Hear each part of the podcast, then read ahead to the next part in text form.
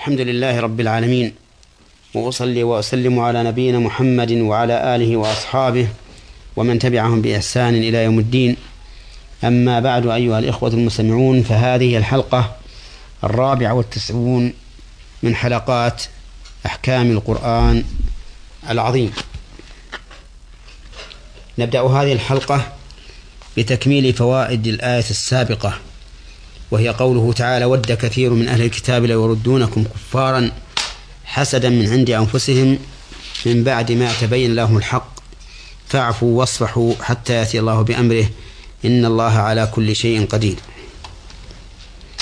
وقد سبق الكلام على ما يؤخذ منها من الفوائد والأحكام إلى قوله تعالى كفارا حسدا من عند أنفسهم من بعد ما تبين لهم الحق. فمن فوائد هذه الآية فمن فوائد هذه الآية الكريمة وأحكامها أن هؤلاء الذين يودون هذا لهذه الأمة يودونه عن عمد وعناد من بعد ما تبين لهم الحق.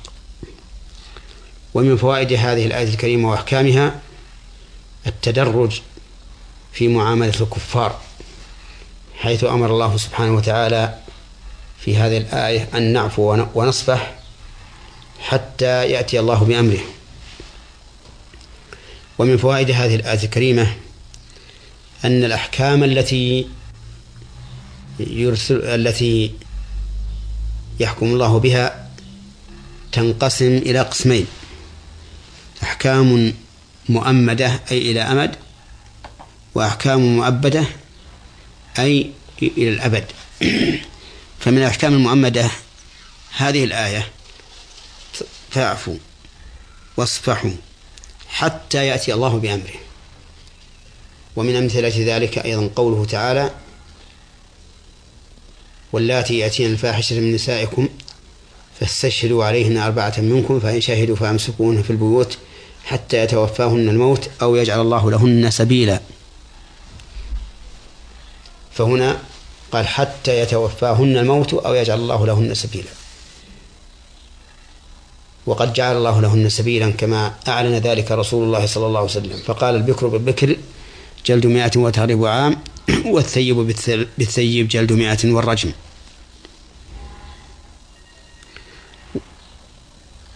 ومن فوائد هذه الآية وأحكامها أن الإنسان يعذر بجهله إذا خالف الأمر أو النهي لقوله من بعد ما تبين لهم الحق. وهذا الأصل قد دل عليه الكتاب والسنة. ففي القرآن يقول الله عز وجل وما كنا معذبين حتى نبعث رسولا. ويقول تعالى رسلا مبشرين ومنذرين لئلا يكون للناس على الله حجة بعد الرسل. ويقول تعالى وما كان الله ليضل قوما بعد إذ هداهم حتى يبين لهم ما يتقون. ويقول تعالى وما كان ربك مهلك القرى حتى يبعث في يومها رسول يتلو عليهم آياتنا وما كنا مهلك القرى إلا وأهلها ظالمون.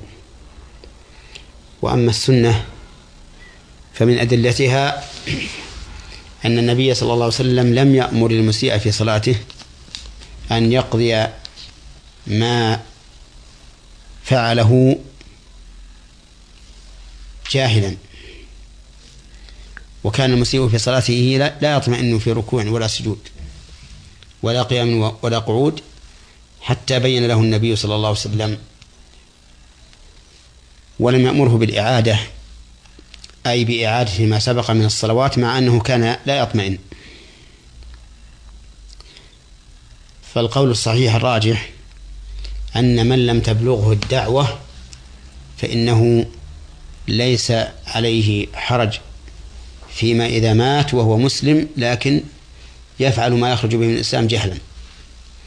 أو يترك ما يجب الإيمان به جهلا. ومن فوائد هذه الآية الكريمة إثبات عموم قدرة الله عز وجل لقوله إن الله على كل شيء قدير. ولا يستثنى من هذه القضية الكلية العامة شيء. كل شيء فالله قادر عليه قادر على إيجاد المعدوم وعلى إعدام الموجود وعلى تغيير الشيء. من حال إلى أخرى. وهنا نذكر ما يقوله بعض الناس عند الحديث عن قدرة الله حيث يقول إنه على ما يشاء قدير. فإن هذا يقتضي تقييد المشيئة تقييد القدرة. فإن هذا يقتضي تقييد القدرة بما يشاء الله. والله تعالى قادر على ما يشاء وما لا يشاء.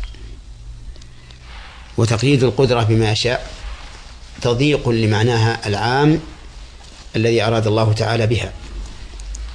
فالواجب أن تجرى على عمومها بدون استثناء ويقال إن الله قدير على كل شيء.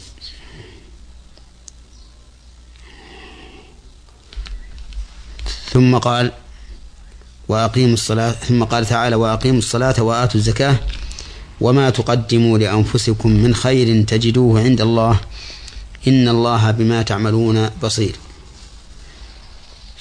في هذه الآية يأمر الله تعالى بإقامة الصلاة وإيتاء الزكاة. والصلاة تشمل الفرض والنفل وهي معروفة. والزكاة هي في الفرض فقط لأن ما سوى الزكاة تسمى صدقة أو نفلا أو ما أشبه ذلك. والزكاة هي المال الذي أوجبه الله تعالى على عباده في أشياء معينة من من الأموال ويخرج منها الإنسان قدرا معينا حسب ما عليه من المؤونة. ففي الحبوب والثمار يكون فيما سقي بلا مؤونة العشر كاملا وفيما سقي بمؤونة نصف العشر. حسب ما ينظر ولي الأمر في ذلك. ثم بين الله عز وجل أن كل ما نقدمه من الخير فإنما نقدمه لأنفسنا.